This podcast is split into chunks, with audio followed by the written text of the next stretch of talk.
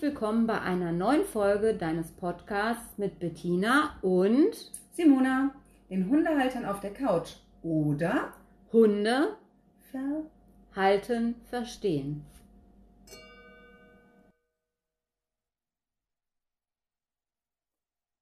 Heute ist wieder Freitag und hier sind wir wieder mit dem Thema Ratgeberitis. Ratgeberitis, Substantiv, weiblich, die. Das zwanghafte Bedürfnis fremder Hundehalter, ungefragt Ratschläge zur Erziehung deines Hundes zu geben. Ja, es mag so klingen, als handelt es sich um eine Krankheit, könnte sogar so sein. Ist sicherlich ein Ableger der Ratgeberitis generalis, wo es nicht nur um Hundehalter, sondern um die gesamte Menschheit geht, die dieser Krankheit in Anführungsstrichen verfallen ist. Aber wir wollen euch dieses Mal natürlich die ein oder andere nette oder eben auch nicht so nette Anekdote dazu erzählen. Wir haben ja bereits in der vergangenen Folge schon mal kurz angedeutet, dass wir auch den ein oder anderen Tipp von außen bekommen haben, der sicherlich auch im Rahmen der Ratgeberitis entstanden ist und der uns sogar weitergeholfen hat. Aber genauso haben wir Tipps bekommen, mit denen wir uns nun gar nicht anfreunden konnten, beziehungsweise die wir gar nicht vertreten konnten. Jetzt habt ihr von mir da schon das ein oder andere ja gehört. Bettina, wie war es bei dir? Was hast du für Ratgeberitis-Erfahrungen gemacht? Meine Erfahrungen mit dieser Ratgeberitis war eher so, dass sich die Leute in meine Erziehungsmethoden eingemischt haben. Es sicherlich gut meinten,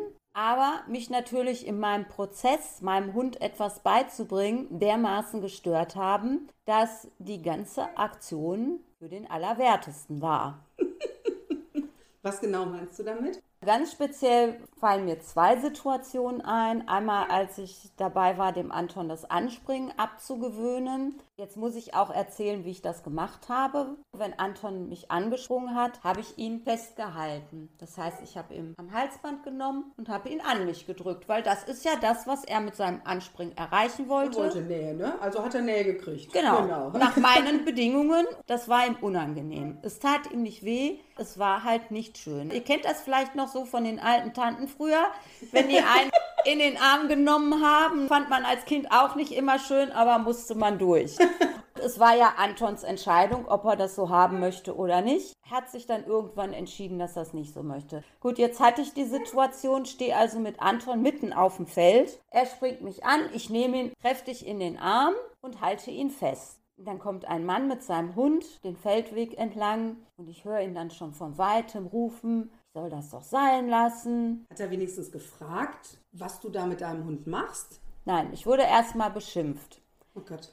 Das Problem war jetzt, dass ich den Anton auch nicht loslassen konnte, weil er ja diesen Mann gesehen hat, der mich angegangen ist. Ja. Er hätte ihn sicherlich angebellt und versucht, mich in irgendeiner Art zu verteidigen. Das heißt, diese ganze Aktion war für nichts. Ich kann ihm ja auch nichts entgegnen. Ich bin ja jetzt in dieser Situation mit meinem Hund und fange sicherlich nicht an, noch zusätzlich mit anderen Leuten zu streiten, damit diese ganze Situation für den Hund noch unerklärlicher wird. Wenn du ja irgendetwas mit deinem Hund machst, sei es eine Übung, was ja in dem Falle eigentlich auch schon eine Übung war, nur eben aus der spontanen Aktion heraus, dann ist es natürlich so, dass dein Fokus auch voll beim Hund sein sollte und nicht bei der Umwelt, die da mit dir rumdiskutiert. Und das war natürlich da echt schwierig, kann ich mir vorstellen. Aber konntet ihr denn irgendwie die Situation überhaupt auflösen oder ist der vorbeigekommen, auf Distanz, hat dich beschimpft und hat sich dann weggedreht und ist gegangen? Oder? Nee, ich habe dann gefragt, was er denn möchte. Dann kam da nur, du weißt ganz genau, was ich meine. Ist dann aber an mir vorbeigegangen.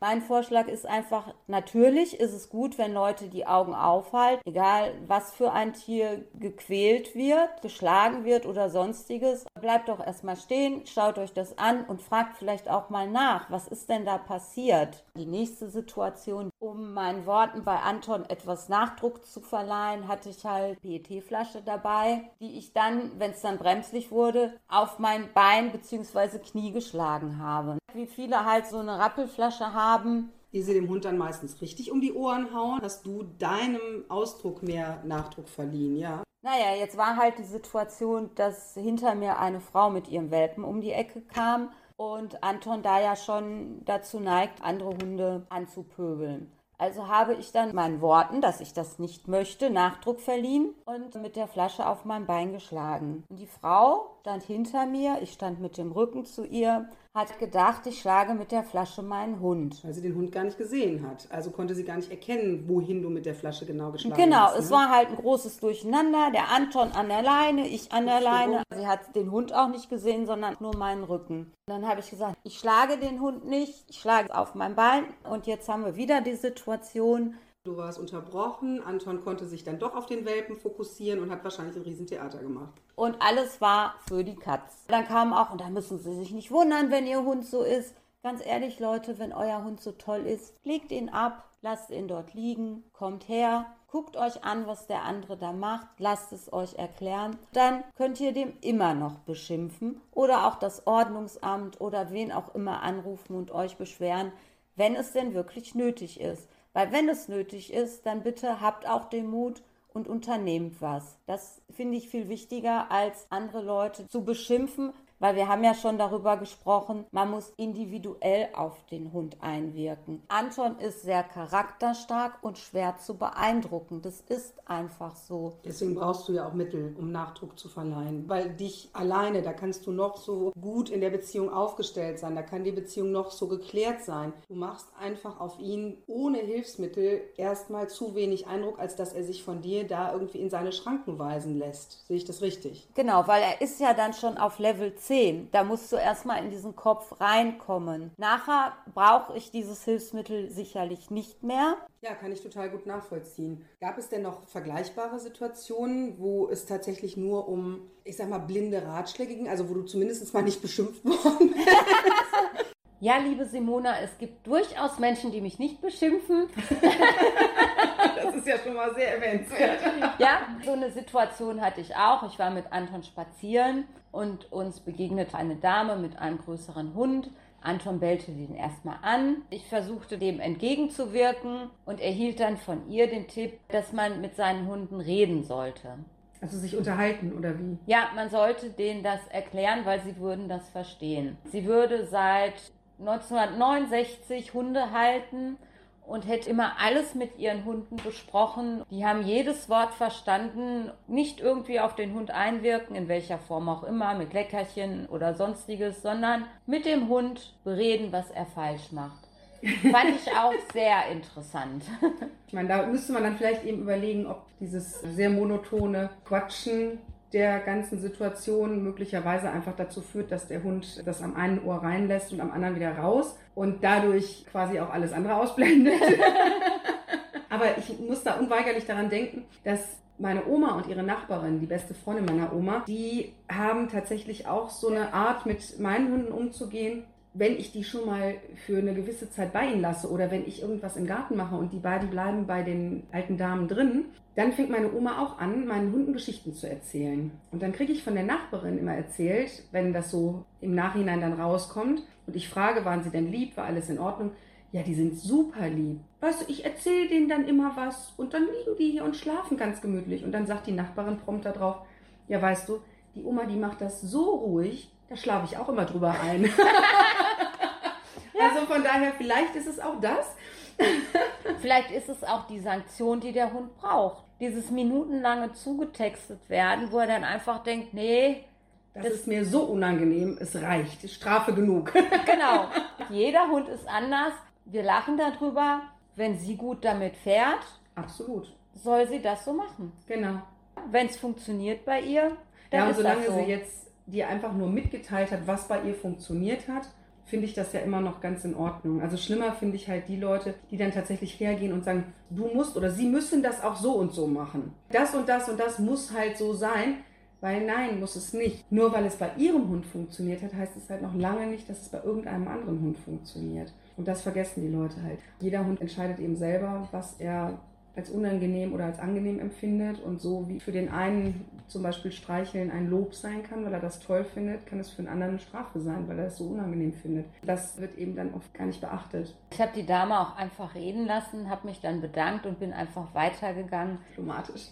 Was soll man da eine Endlosdiskussion starten? Sie ist von ihrer Methode überzeugt. Mich überzeugt es jetzt überhaupt nicht. Aber du hattest doch bestimmt auch solche Begegnungen, weil Tayo ist ja auch nicht so der Musterknabe. Bei uns war es tatsächlich am Anfang so, dass mich auch so in der Anfangszeit, ich hatte es ja erzählt, er war unglaublich lieb, er machte alles ganz toll und befolgte auch die Kommandos super. Wir hatten ja dann auch die Junghundkurse nicht irgendwie auf dem Hundeplatz oder so, sondern wir waren draußen und dadurch sind wir eben auch ganz normalen Situationen begegnet, haben dann auch in den normalen Situationen geübt und das hat er alles toll gemacht und ich bekam dann auch so manches Mal ein Lob von außen. Und da überfiel mich auch eine kurze Zeit lang mal eine Infektion der Radgeberitis und zwar, weil tatsächlich ich dann natürlich auch gefragt worden bin, ja, aber wie haben Sie das denn gemacht? Es ist vielleicht insofern eine ein bisschen abgeschwächte Form der Radgeberitis gewesen, weil ich in der Regel nicht von mir selber angefangen habe. Also ich habe nicht nur weil ich gesehen habe, dass jemand irgendwie vielleicht nicht so gut mit seinem Hund klarkam, von mir aus gesagt, das solle jemand so und so machen oder das hätte ich ja anders in den Griff gekriegt, sondern ich bin halt mit meinem Hund durch die Welt gelaufen und wenn ich angesprochen worden bin, dann habe ich allerdings daraufhin, wenn dann gefragt wurde, wie haben Sie das denn gemacht? Dann habe ich das auch aufgegriffen und habe sofort gesagt, ja, ich habe auch eine super Hundeschule und die machen das so und so und das klappt auch total klasse, sieht man ja. Also ich war am Anfang wirklich total überzeugt von diesem Konzept was sich ja nachher dann deutlich verändert hat, nachdem eben der Hund gewisse Verhaltensweisen an den Tag gelegt hat, die gar nicht mehr schön waren und die leider Gottes da auch mit reingehörten, weil eben bestimmte Sachen nicht gemacht wurden in der Hundeschule. Wir sind also durch die Weltgeschichte gelaufen und haben auch so manches Mal erzählt, wie man was machen kann und sollte und hin und her und ich war völlig davon überzeugt, dass das die Methode schlechthin ist, mit der man jeden Hund auf die Schiene kriegt war natürlich totaler Quatsch. Denn jeden Hund bekommst du mit keiner Methode hin. Das ist halt genau der Punkt. Da sind wir wieder im individuellen Bereich. Es gibt sicherlich Methoden, die bei ganz vielen Hunden greifen. Aber grundsätzlich denke ich, kann keine Erziehungsmethode, kein Erziehungsansatz von sich behaupten, jeden Hund absolut perfekt in den Griff zu kriegen, weil es einfach auch nicht für jeden Menschen geeignet ist. Das muss ja auch immer vorneweg passen. Also es kann halt eben nicht sein, dass du eine Methode anwendest, die dem Menschen völlig entgegengeht, mit der er überhaupt nicht klarkommt, die überhaupt gar nicht authentisch bei ihm wirkt. Und deswegen kann es eben gar nicht bei jedem Hund klappen. Ja, weil sonst wird der Hund ihn ja nicht ernst nehmen. Genau, ne? weil du, halt du schauspielerst ja nur und er merkt das sofort Vielleicht sollte man hier nochmal sagen, Hunde gehen ja sehr viel über Körpersprache.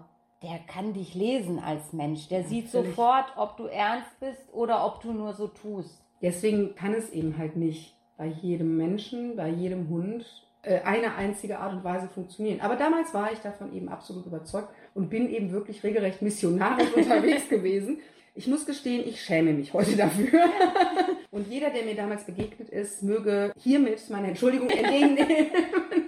Trotzdem habe ich natürlich auch umgekehrte Fälle gehabt, gerade als es dann nachher eben halt ein bisschen schwieriger wurde. Ja, ich hatte dann den Fall, dass ich kurz vor Corona noch äh, das Glück hatte, eine Gartenausstellung besuchen zu können mit einer Freundin. Ich hatte wohl auch schon gemerkt, der Tayo hatte an dem Tag ein etwas dünneres Nervenkostüm und war immer mal wieder auch hochgegangen bei anderen Hunden. Ich habe ihn dann entsprechend ausgeschimpft, um es mal so auszudrücken. Also er hat eben halt eine entsprechende Reaktion auf seine unerwünschte Aktion bekommen. Irgendwann war es dann so Mittagszeit, wir wollten eine Kleinigkeit essen und hatten uns dann an einen Biertisch gesetzt, saßen da jetzt relativ entspannt, die Hunde lagen unterm Tisch und nun kam der erste Hund vorbei. Der Tayo ging unterm Tisch hoch. Ich will nicht sagen, uns flog quasi der ganze Tisch um die Ohren, aber es hätte wahrscheinlich von außen tatsächlich so aussehen können. Dann hatte er sich wieder beruhigt, er hatte sich wieder unter den Tisch gelegt, es kam der zweite Hund vorbei. Inzwischen war es aber dann so, und das ist halt auch das Lustige, was man von außen dann oft nicht so nachvollziehen kann, dass eben der Tayo auf den anderen Hund los wollte sozusagen, um ihm Bescheid zu sagen. Daraufhin ging der Aurin mit hoch, der zweite, der dann wiederum innerhalb von Millisekunden vom Tayo angegangen wird. Und dann haben die zwei sich in der Wolle. Das heißt, der fremde Hund ist völlig außen vor und ich habe da plötzlich zwei Hunde, die sich total in die Wolle kriegen. Und jeder von außen denkt sich, hä? Was ist da jetzt passiert? Und so manches Mal bin ich auch schon gefragt worden, verstehen die zwei sich nicht so gut? Wo ich dann immer denke, nein, die sind normalerweise wirklich so wie Arsch auf Eimer. Das sind so Dynamiken, die dann entstehen. Von außen muss es halt total absurd ausgesehen haben. Wir waren irgendwann mit dem Essen fertig. Als wir dann losliefen, trafen wir irgendwann ein Ehepaar und dann sprach sie mich an und meinte, also sie hätte das ja jetzt von weitem eine Weile beobachtet und ihr wäre ja aufgefallen, der Tayo, der Braune, der wäre eifersüchtig, weil mit dem hätte ich ja immer geschimpft und mit dem Weißen so gar nicht. Ich muss gestehen, ich habe dann wirklich erstmal lächelnd vor ihr gestanden, weil ich das so niedlich fand, wie sie anfing, meine Hunde zu analysieren, so vermenschlicht irgendwie zu übertragen.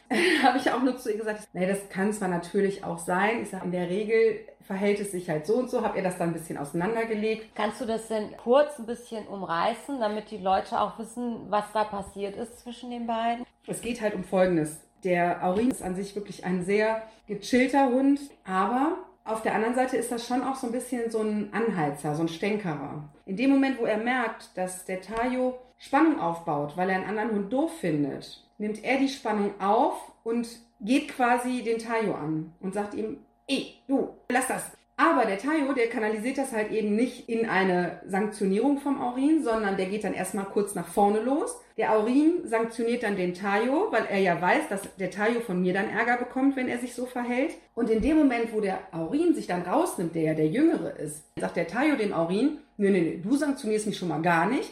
Und damit haben die beiden sich in der Wolle. Dann muss ich die beiden erstmal wieder auseinanderkriegen und beiden sagen, und jetzt haltet euch mal hier ein bisschen zurück und benehmt euch. Dann geht es auch wieder. Und das ist auch wirklich, das ist genauso schnell, wie es anfängt, hört es auch wieder auf. Ich nehme die beiden auseinander, lasse die sich zwei, drei Sekunden beruhigen, kann die loslassen und die Welt ist wieder heile. So wie eben es in der Hundewelt oft ist. Ne? Die leben im Hier und Jetzt. Aber ich fand es halt einfach irgendwie so niedlich, wie sie dann halt versuchte da so eine Analyse zu machen und mir damit halt den Rat zu geben, ich solle doch einfach zu dem Braunen mal lieber sein. Dass der eben halt nicht so eifersüchtig sein müsste, weil er ja dann immer einen auf den Deckel kriegt. Wo ich dann gesagt habe, naja, wenn man halt eben sich schlecht verhält, dann muss man auch mal einen auf den Deckel kriegen, mal angefahren werden, mal ausgeschimpft werden. Genau, also nicht, hier geht es nicht ums Schlagen genau, oder körperlich auf den Deckel, sondern wirklich genau. dem Hund die Konsequenz seines Verhaltens aufzeigen, entweder mit genau. Ausschimpfen oder anderen Sanktionen. Genau das war eben hier passiert, da sie ja nur einen Ausschnitt dieser ganzen Situation mitbekommen hatte und auch die vorherigen Male natürlich nicht mitbekommen hatte, wo er da an diesem Tag schon ausgetickt war, konnte sie das natürlich nicht nachvollziehen. Sie hat schon auf eine sehr freundliche Weise versucht, mich darauf hinzuweisen, welche Fehler ich doch gerade in der Erziehung mache. Ich konnte ihr das dann aber eben halt auch genauso nett erklären. Ich bin unweigerlich dadurch natürlich irgendwie in so eine Art Rechtfertigung gegangen, was ich gar nicht beabsichtigt hatte. Ich wollte aber umgekehrt sie auch nicht dumm sterben lassen. Also. Ja. Ein anderer Hundehalter hätte das vielleicht genauso gesehen und das Problem wäre dann, den Tayo zu belohnen, dass er den anderen Hund angeht, weil ich bin ja freundlich zu ihm. Und das verstehen die Leute eben oft nicht. Das heißt natürlich nicht, dass man nur Bestrafung benutzen soll, aber man muss eben beides angemessen und im richtigen Moment auch anwenden. Ratgeberitis ist ja in der Regel nicht mit bösen Absichten verbunden. Trotzdem ist es für dich als Hundehalter, der du gerade in der Situation bist und sowieso das Problem ja gerade mit deinem Hund hast und es lösen möchtest und da gerade auch drauf einwirkst, ist es dann eben oft eher störend, weil du das halt in dem Moment einfach gar nicht brauchen kannst. Vielleicht ist man da ja auch gerade in einem Prozess, wo manchmal gerade am Anfang dazu gehört, lass ihn machen. Ja, genau, das ist es. Und vielleicht gibt es auch Leute, denen ist das egal. Nehmen wir mal so einen kleinen Chihuahua oder weiße Malteser. Ich habe so einen in der Nachbarschaft. Die hat man als erwachsener Mensch locker körperlich an der Leine im Griff. Der kann rumtoben, so wie er will. Der kann springen, bellen, knurren, alles machen. Du hältst den halt im Zweifelsfall wenn nicht mit zwei Fingern, dann zumindest mit einer Hand ganz entspannt, während so ein Anton oder auch ein Tayo da wirklich richtig Kraft aufwendet und auch versucht, wirklich einen großen, starken, kräftigen Menschen, so wie mich, von den Beinen zu holen im Zweifelsfall. Also das machen sie natürlich nicht bewusst, aber die Gefahr besteht halt einfach, weil sie mit so viel mehr Kraft vorgehen. Da hinkt halt der Vergleich. Trotzdem ist der Malteser mit seinen 20, 25, 30 Zentimetern, wenn überhaupt, ist genauso ein Hund wie die deutsche Dogge mit ihren 90 Zentimetern. Und das ist eben halt genau der Punkt. Hund ist Hund und wenn der eine den anderen anpöbelt, dann braucht man sich eben über die Reaktion nicht zu wundern. Trotzdem kann eben halt der eine Mensch das stehen lassen, den stört das nicht. Und der andere, der findet es halt total nervig. Es war jetzt nur ein Beispiel in der Form, dass ein kleiner Hund dem Menschen körperlich nicht so gewachsen ist wie unsere Energiebündel. Und das muss man dann einfach so stehen lassen. Ich persönlich finde es nicht schön und auch nervig, aber es ist nicht mein Hund und es ist nicht mein Leben. Ich kann nur das beeinflussen, was ich habe, nämlich meinen Hund oder meine Hunde. Alles andere muss ich das Gegenüber machen lassen. Das heißt, wenn der meint, er müsste seinen Hund provozieren lassen, pöbeln lassen, was auch immer, dann kann ich das doof finden, aber trotzdem kann ich nur an meinem Hund drehen. Das heißt also, ich kann von meinem Hund erwarten und du reißt dich jetzt mal hier zusammen und gehst da zumindest ruhig dran vorbei, ohne hier eine Riesenwelle zu machen und lässt es einfach stehen. Solange der dich hier nicht angreift, also im wahrsten Sinne des Wortes körperlich angreift, sodass du dich erwehren musst, kannst du das einfach stehen lassen und mit mir gemeinsam daran vorbeigehen und danach hast du wieder ein ganz entspanntes Leben einfach mal Klappe halten. Das gilt für die Hunde in dem Moment, aber das gilt eben auch für so manchen Menschen, wenn wir eben an die Radgebritis denken. Sich einfach mal rauszuhalten aus dem, was andere Leute mit ihren Hunden machen, die vielleicht einfach auch einen anderen Anspruch an ihren Hund haben oder die den gleichen Anspruch haben, den aber erstmal durchsetzen müssen. Vielleicht hatte er auch nie das Problem. Das ist ja genau die Sache. Vielleicht kann er sich auch überhaupt nicht in meine Situation hineinversetzen. Da kann ich noch von einer sehr netten Begegnung berichten. Wenn ich mit dem Anton unterwegs bin, kommen wir an einem Haus vorbei. Da wohnt eine junge Frau mit drei oder vier Hunden, genau weiß ich es nicht mehr. Anton weiß, dass in diesem Haus Hunde sind. Und er muss sich da sehr zurücknehmen, fällt ihm fürchterlich schwer. Und er fängt dann den ganzen Weg da vorbei an zu winseln und zu jammern, weil das für ihn sehr anstrengend ist. Und jetzt bin ich dieser Frau mit ihren Hunden einmal auf unserer Spazierstrecke begegnet. Sie kannte den Anton. Sie hat es gesehen, dass er immer rumjankt, wenn wir da vorbeigehen. Und dann hat sie mich gefragt, warum er das macht. Es war während der Corona-Zeit. Wir haben auch wegen der Hunde etwas Abstand gehalten. Und ich erklärte ihr, wie schwer es ihm fällt, weil er ja weiß, dass da ihre Hunde sind, sich da zurückzuhalten und hatte ihm, damit er beschäftigt ist und ruhig ist, das Kommando Sitz gegeben. Damit, man glaubt es kaum, war er beschäftigt. Ja, er arbeitet ja einen Auftrag ab. Das gefiel ihm natürlich auch nicht, aber er blieb sitzen und fing da wieder an zu jammern und zu janken. Ich bin dann auch absichtlich einen Schritt zur Seite gegangen und habe dann der Frau auch gesagt, jetzt sehen Sie, er möchte zu Ihren Hunden, aber er darf es nicht, weil es war in diesem Erziehungsprozess nicht sinnvoll. Er musste aushalten lernen dann hat sie wirklich gesehen, dass ich gar nicht negativ oder mit Gewalt auf ihn einwirke, sondern dass er in diesem Zwiespalt war, dieses Kommando Genau, dass das Jammern nicht aufgrund deiner Aktion war, sondern dass das Jammern aus ihm herauskam sozusagen. Ne? Genau, sind wir wieder bei Kindern. Ich will aber die Schokolade haben und das ist alles so gemein, dass ich jetzt kein Eis kriege, obwohl ich doch so gern eins hätte. Ja. So ungefähr kann man sich das dann vorstellen. Die ist nicht wütend aus ihrem Haus gerannt, die hat mich nicht beschimpft, die ist mir begegnet und hat mich angesprochen und, und gefragt. gefragt ne? Man hat sich danach noch unterhalten und ist dann einfach seiner Wege gezogen. So geht es auch. Ich muss tatsächlich sagen, ich habe jetzt auch vor nicht allzu langer Zeit so eine Begegnung gehabt mit einer Nachbarin hier bei mir aus dem Viertel. Die Hunde haben sich von Anfang an nur bedingt verstanden, sagen wir es mal so. Wir haben uns das erste Mal getroffen, da war ihr Hund auch so ein knappes Dreivierteljahr alt, somit eben auch schon im Jungspundalter. Tayos Reaktionsweisen auf solche Hunde, die ist ja nun mal jetzt inzwischen hinreichend bekannt. Was ist also passiert? Wir sind uns begegnet. Irgendwann hatte er irgendwie den Rückruf missachtet, war dann zum Tayo hingerannt, war dann wirklich auch bellend um ihn rumgesprungen, hatte ihn also nochmal so richtig angegangen. Und Tayo fand es halt richtig doof. Sie hat ihn dann eingesammelt, hat sich entschuldigt und ist gegangen. Ja, nun trafen wir uns irgendwann so, dass wir uns eben nicht aus dem Weg gehen konnten. Und zwar in der Form, dass wir uns frontal entgegenkamen. Jetzt war ich allerdings nur unterwegs, um mit meinen Hunden mal eben die sogenannte Pipi-Runde zu machen. Ich ging halt den Spazierweg einmal hin und wollte sowieso dann wieder rumdrehen. Und sie kam mir nun entgegen und kriegte schon große Augen, als sie uns sah.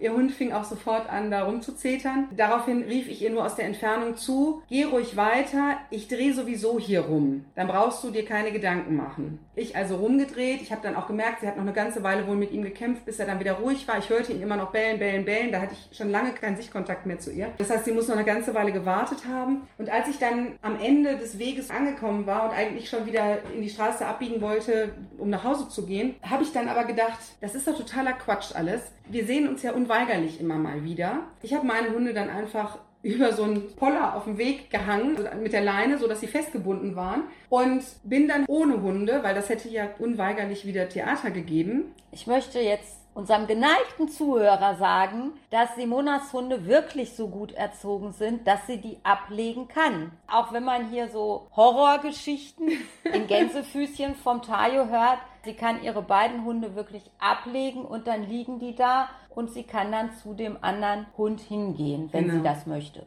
Ich musste ja unweigerlich auch da außer Sicht gehen. Erstens wollte ich halt meine Hunde da gar kein Kommando abarbeiten lassen, sondern ich habe gedacht, bevor sie es mir dann doch irgendwie kaputt machen, binde ich sie kurz fest. Wäre jetzt ein anderer Hund gekommen, war es auch sicherer, dass sie festgebunden sind. Wenn ich sie dann nicht im Auge habe, bin ich da schon auch vorsichtig. Ich möchte ja auch immer für die Sicherheit meiner Umwelt garantieren können. Und so war halt einfach die Lösung in dem Moment einfach die günstigere. Aber danke für das Lob. So bin ich also dann tatsächlich zu besagter Nachbarin hin, ohne Hunde. Hab dann nur die Hände erhoben und habe gesagt, ich bin unbewaffnet, ohne Hunde.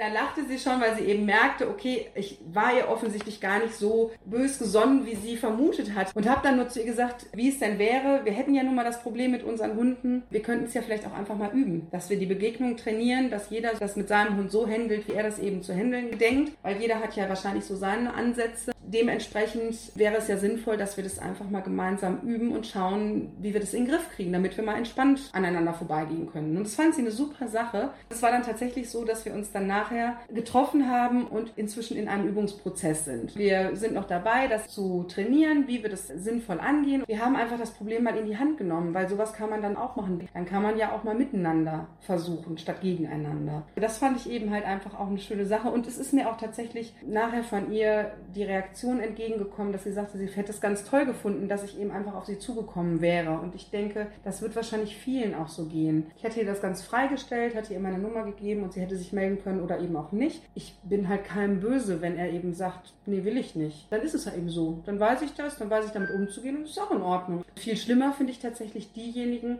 die nur weil sich die Hunde nicht verstehen, dann plötzlich nicht mehr grüßen können so wie sich der Hund verhält, da muss der Mensch ja auch total blöd sein. Ich hatte eine ähnliche Situation. Jetzt, wo du das erzählst, fällt mir die wieder ein. Und zwar mit meinem Nachbarn. Der hatte sich einen jungen Hund geholt, einen Welpen, eine Hündin. Mhm. Die Häuser liegen nebeneinander. Die Hunde sind sich begegnet. Anton sofort wieder ganz dabei, den Hund anzubellen, in die Leine zu springen. Und wir sind uns dann letztendlich auch aus dem Weg gegangen. Wie bei dir. Nur macht das ja, gerade wenn die Häuser so nebeneinander liegen, nicht wirklich Spaß. Spaß. Manchmal schwierig, ne? Geht manchmal auch nicht. Dann habe ich ihn auch angesprochen. Ich habe da eine Hundetrainerin, die kommt dann und dann. Wir wollten da was üben. Wenn du zu Hause bist und wenn du Lust hast, dann können wir ja mal die Begegnung unserer Hunde üben unter fachkundiger Beobachtung. Und er fand es auch ganz toll. Die Hundetrainerin ist gekommen. Ich habe geklingelt. Er kam runter mit seinem Hund und es war gar nichts.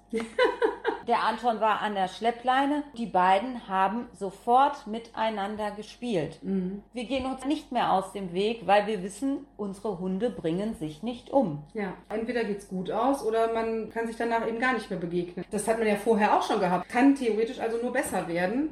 Ja, und dann wollen wir euch mal ganz aktuell auf dem Stand der Dinge halten. Wenn wir so zusammensitzen, dann haben wir unweigerlich natürlich unsere Hunde auch alle dabei. Das habt ihr ja auch schon im Hintergrund immer wieder mitgekriegt. Somit müssen wir natürlich zwischendurch, während wir, na nicht während wir den Podcast aufnehmen, aber in den Pausen gehen wir natürlich auch immer wieder mit unseren Hunden raus. Und gerade soeben haben wir so eine ganz lustige Begegnung gehabt, wo wir gesagt haben, das passt ja total perfekt zum momentanen Thema. Und zwar gingen unsere Hunde spazieren, also nicht nur unsere Hunde, wir auch. Anton läuft noch an der Leine, während die beiden von Simona, der Taille und Aurin locker flockig den Forstweg, ich betone es extra, den Forstweg entlang liefen und ein Paar, ob verheiratet oder nicht, nicht mehr ganz so jung, spazierte auch da lang. Wir trafen eine Nachbarin von Simona mit ihren zwei Hunden, blieben kurz stehen und unterhielten uns. Und dann passierte es wie sollte es anders sein, hat Mantayo sein Geschäft an den Wegrand abgesetzt, da meine Hunde auch von klein auf und das tatsächlich bis heute noch, immer wenn sie ihr großes Geschäft gemacht haben, zu mir kommen, um sich ein Leckerchen abzuholen, wusste ich natürlich auch, dass er sein Geschäft gemacht hat. Nun blieben wir aber noch 10 bis 15 Meter von Tayos Exkrementen entfernt stehen und sprachen. Da hatte besagter Herr dieses Paares nichts Besseres zu tun. Er blieb stehen und betrachtete meinen Hund, der auch mit einigen Metern Metern Abstand zu ihm war und ihn auch überhaupt gar nicht belästigte. Und ich denke, was hat er? Warum beobachtet er den Hund so? Der hat doch gar nichts Schlimmes gemacht. Er blieb da stehen und schien auf irgendwas zu warten. Wir wussten jetzt nun nicht auf was und es ging uns ja auch nichts an. Und dann hatte er aber irgendwann die Idee und meinte uns also über die Distanz hinweg, wir sprechen also jetzt, lasst es mal 20 Meter, 25 Meter sein, uns zuzurufen, dass doch der Hund dahin gemacht hätte. Ja, ich weiß, wir unterhalten uns da aber doch hier noch. Ja, aber der Hund hat doch dahin gemacht. Ja, der Hund hat da hingemacht. Vielen Dank für den Hinweis. Nein, haben wir natürlich nicht gesagt. Er beharrte darauf, dass das weggemacht und eingesammelt werden muss. Was uns auch vollkommen klar ist. Natürlich dann, wenn wir daran vorbeigehen und nicht aus 15 Metern Entfernung. Simona hat den Herrn darauf hingewiesen, dass sie das gesehen hat, wir uns aber unterhalten und das auf unserem weiteren Spaziergang einsammeln werden. Natürlich haben wir es auch genauso gemacht. Natürlich machen wir unsere Hinterlassenschaft, nicht unsere, nein, die unserer Hunde, machen wir die Hinterlassenschaften unserer Hunde weg. Das war ja auch keine freundliche darauf Aufmerksammachung von diesem Herrn, sondern nein, er blieb da stehen und wartete darauf, dass wir bloß jetzt ja dahin gingen und das wegmachen würden. Es war schon eine wirklich absurde Situation, wo vielleicht ein Funke der Ratgeberitis im Rahmen der Menschheit mal wieder umgesprungen war, nicht nur bei den Hundehaltern. Ich frage mich, wie viel Langeweile ein Mensch entwickeln muss, um sich mit sowas zu beschäftigen. Man geht durch die Natur, weil man frische Luft schnappen will, sich erholen will, die Natur genießen. Da habe ich keine Lust, anderer Leute Hunde zu beobachten und schon gar nicht deren Hinterlassenschaften. Ich kann das auf den Tod nicht haben, wenn Leute ihre Hunde scheiße irgendwo rumliegen lassen. Das sehe ich genauso. Wobei mir da die Reiter mit ihren Pferden einfallen. Aber die hinterlassen ja nur Hundeleckerlis. Zum Abschluss noch eine nette Geschichte vor ein paar Tagen. Eine Begegnung mit so einem süßen kleinen Welpen. Ich weiß gar nicht, was ist das überhaupt? Ich glaube, ein Golden Retriever war es, ne? Total süßer Hund. Simona fragte, und wie läuft's? Und ach, der ist ja süß. Dann haben wir ihn auch gestreichelt. Also man sah ihr wirklich am ganzen sie, es läuft so gut und es ist so schön. Und die Welt ist so wunderbar mit diesem kleinen süßen Hund. Bettina und ich, wir haben uns wirklich zusammengerissen. Wir haben uns nicht angeguckt. Wir haben dann nachher tatsächlich uns ausgetauscht und haben gesagt, das war auch so ein Fall, besser mal die Klappe halten, lassen wir sie einfach noch eine Weile in ihrer heilen Welt verbleiben. Sie würde es uns sowieso nicht glauben. Da ist sie genau im gleichen Modus, wie ich es damals war. Wieso? Nein, das läuft doch alles so super. Das klappt doch alles ganz toll. Und ihr seht doch, wie toll der hört, so ungefähr. Sie soll die Zeit einfach genießen. Richtig. Vielleicht läuft auch alles toll, dann werden wir euch berichten dass sie einer der wenigen Menschen mit dem super duper Hund hat. Genau. Und ich gönne es ihr. Richtig. Aber trotzdem würden wir unsere niemals hergeben. Nee, tauschen ist gar nicht drin. Wenn ich jetzt mal von meinem Tayo spreche, ich würde sagen, der Hund ist zu 97 Prozent ist der perfekt. Die drei Prozent, die überlagern zwar manchmal die restlichen 97. ich liebe ihn über alles. Und im Endeffekt ist es doch so, die 97 Prozent, das ist doch die Hauptzeit, in der wir mit ihm leben. Mein Gott, 97 Prozent ist ein extrem hoher Satz. Der ist so toll. Die die nehmen wir jetzt einfach und blenden mal umgekehrt die 3% aus. Nun ist auch diese Folge zu Ende. Sie hat euch hoffentlich gefallen. Und wie am Ende jeder Folge gibt es auch diesmal den Mythos der Woche.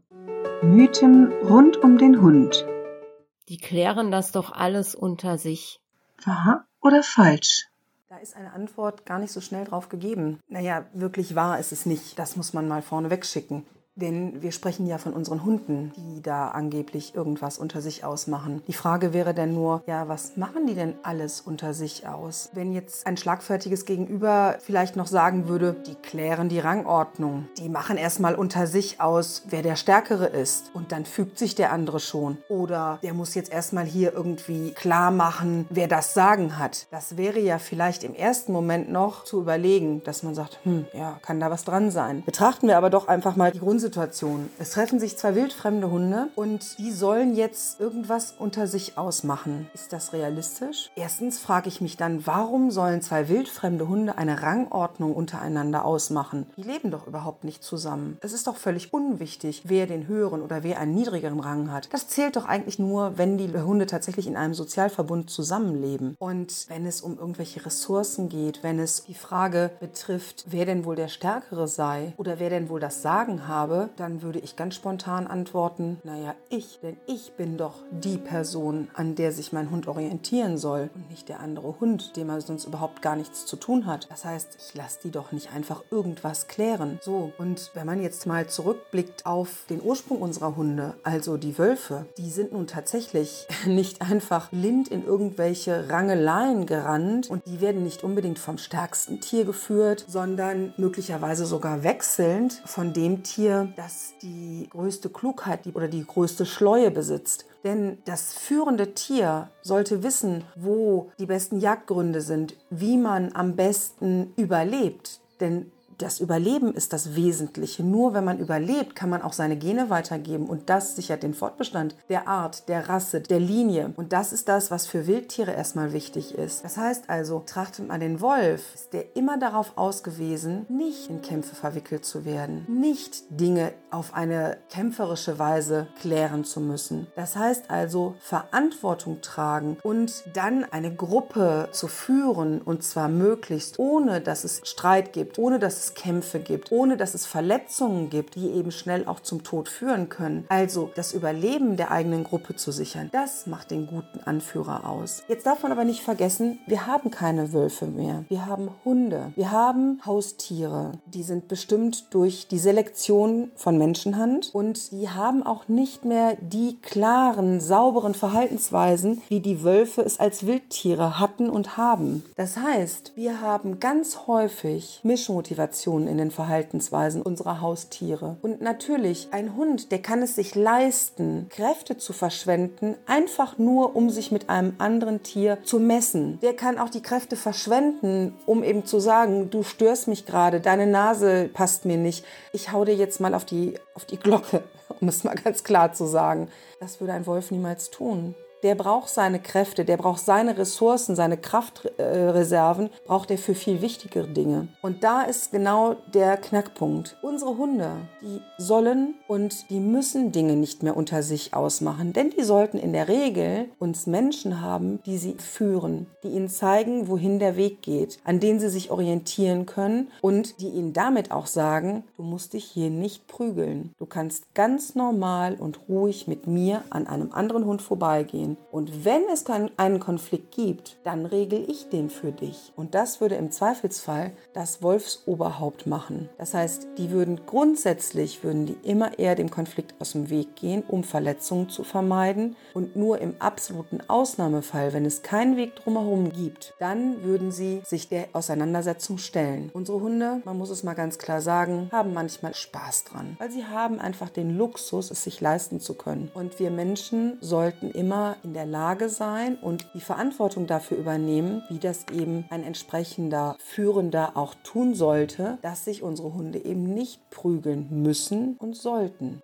Und jetzt betrachten wir doch mal kurz, wer tätigt denn häufig solche Aussagen? Habt ihr schon eine Idee? Oft sind es doch diejenigen, die denken, ihr Hund geht sowieso ohne Schaden aus einer solchen Auseinandersetzung hervor. Oder irre ich mich? Ich habe sehr selten Leute getroffen, die eher kleine, zurückhaltende Hunde hatten und die dann gesagt haben, ach, das klären die schon. Ich muss gestehen, ich bin glücklich darüber, dass ich grundsätzlich diese Aussage nicht mehr ganz so häufig höre. Aber als mein Tayo noch klein war, habe ich dies ziemlich häufig gehört und ja, aus Unwissenheit habe ich am Anfang sogar noch gedacht, es wäre ja sogar wahr. Aber wenn man dann immer mehr Wissen dazu gewinnt, kann man eben mit logischem Menschenverstand erkennen, wie viel oder wie wenig Wahrheit in dieser Aussage liegt. Und im Grunde bringt es doch auch so oder so nichts. Also selbst wenn mein Hund da als Gewinner daraus hervorgeht, was lernt er dann im Endeffekt daraus? Im Grunde lernt er doch nur, dass er sich auf mich nicht verlassen kann, weil er muss die Sachen offensichtlich selber klären. Und umgekehrt ist es doch viel besser, wenn mein Hund dann lernt, ich kann mich auf meinen Führenden verlassen, denn der regelt das für mich, der hält mich raus aus solchen Kloppereien. Und das ist doch viel entspannter für unsere Hunde, als wenn sie sich solchen schwierigen Entscheidungen und Situationen selbst stellen müssen. Und wer möchte das schon? Wer möchte denn seinen Hund in eine so schwierige Zwickmühle bringen, zu entscheiden, ob er sich da mit einem anderen Hund auseinandersetzen muss oder nicht, wer jetzt hier passieren darf oder nicht, wer denn vielleicht tatsächlich der Stärkere ist oder nicht. Das ist doch völlig unerheblich. Naja, aber bleibt immer noch die schwierige Frage, was tue ich denn, wenn ich einem solchen Menschen begegne? Und was tue ich denn, wenn ich vielleicht sogar so verantwortungsvoll war, meinen Hund zu mir gerufen habe, ihn an die Leine genommen habe und der andere trotzdem seinen tut nix frei auf meinen angeleinten Hund zulaufen lässt und tatsächlich die Hunde Hunde in eine Auseinandersetzung geraten könnten. Und dann ruft mir der andere Halter genau diesen Spruch zu. Das macht nichts. Die klären das schon alles unter sich. Naja, da gibt es manchmal nur eine Lösung, denn wer so handelt und trotzdem er sieht, dass ein Hundehalter seinen Hund an die Leine nimmt, den eigenen Hund nicht zurückruft und zumindest durch Kommando vom anderen Hund fernhält, der hat offensichtlich einfach noch nicht den rücksichtsvollen Umgang von Hundehaltern und Hunden untereinander gelernt. Und da hilft manchmal tatsächlich nur eines, ruf doch dem anderen Hundehalter laut und deutlich zu, ich würde jetzt den Hund zurückrufen, denn meiner hat leider Flöhe. Meistens hilft das und plötzlich ist das Geschrei groß und der andere Hund kann dann doch zurückgerufen werden. Und damit wäre dann jetzt wohl auch die Frage geklärt, ob Hunde tatsächlich die Dinge unter sich ausmachen oder ausmachen müssen, wenn man bedenkt, denkt, dass im Zweifelsfall genau das, sie machen das schon unter sich aus, zwar bestimmt passieren würde, man sich aber vielleicht doch immer die Frage stellen sollte, wie sieht dann das Endergebnis aus? Also klärt doch lieber die Dinge für eure Hunde und lasst sie ein entspanntes Leben führen. In diesem Sinne, die machen das unter sich aus, aber vielleicht nicht immer so, wie ihr es euch wünscht. Viel Spaß beim nächsten Mal. Und wieder einmal ist eine Folge zu Ende. Danke fürs Zuhören. Wenn es euch gefallen hat, abonniert, bewertet und kommentiert uns auf den entsprechenden Podcast-Plattformen. Folgt uns auf Facebook und Instagram unter Hundehalter auf der Couch oder schreibt uns eine Mail an hundehalter auf der Couch at gmx.de. Wir freuen uns darauf, eure Anregungen, Kommentare und Geschichten in unseren Podcast einbringen zu dürfen. Ihr hört uns jeden Freitag mit neuen interessanten Themen. Wir freuen uns aufs nächste Mal und wünschen eine schöne Zeit. Tschüss, tschüss.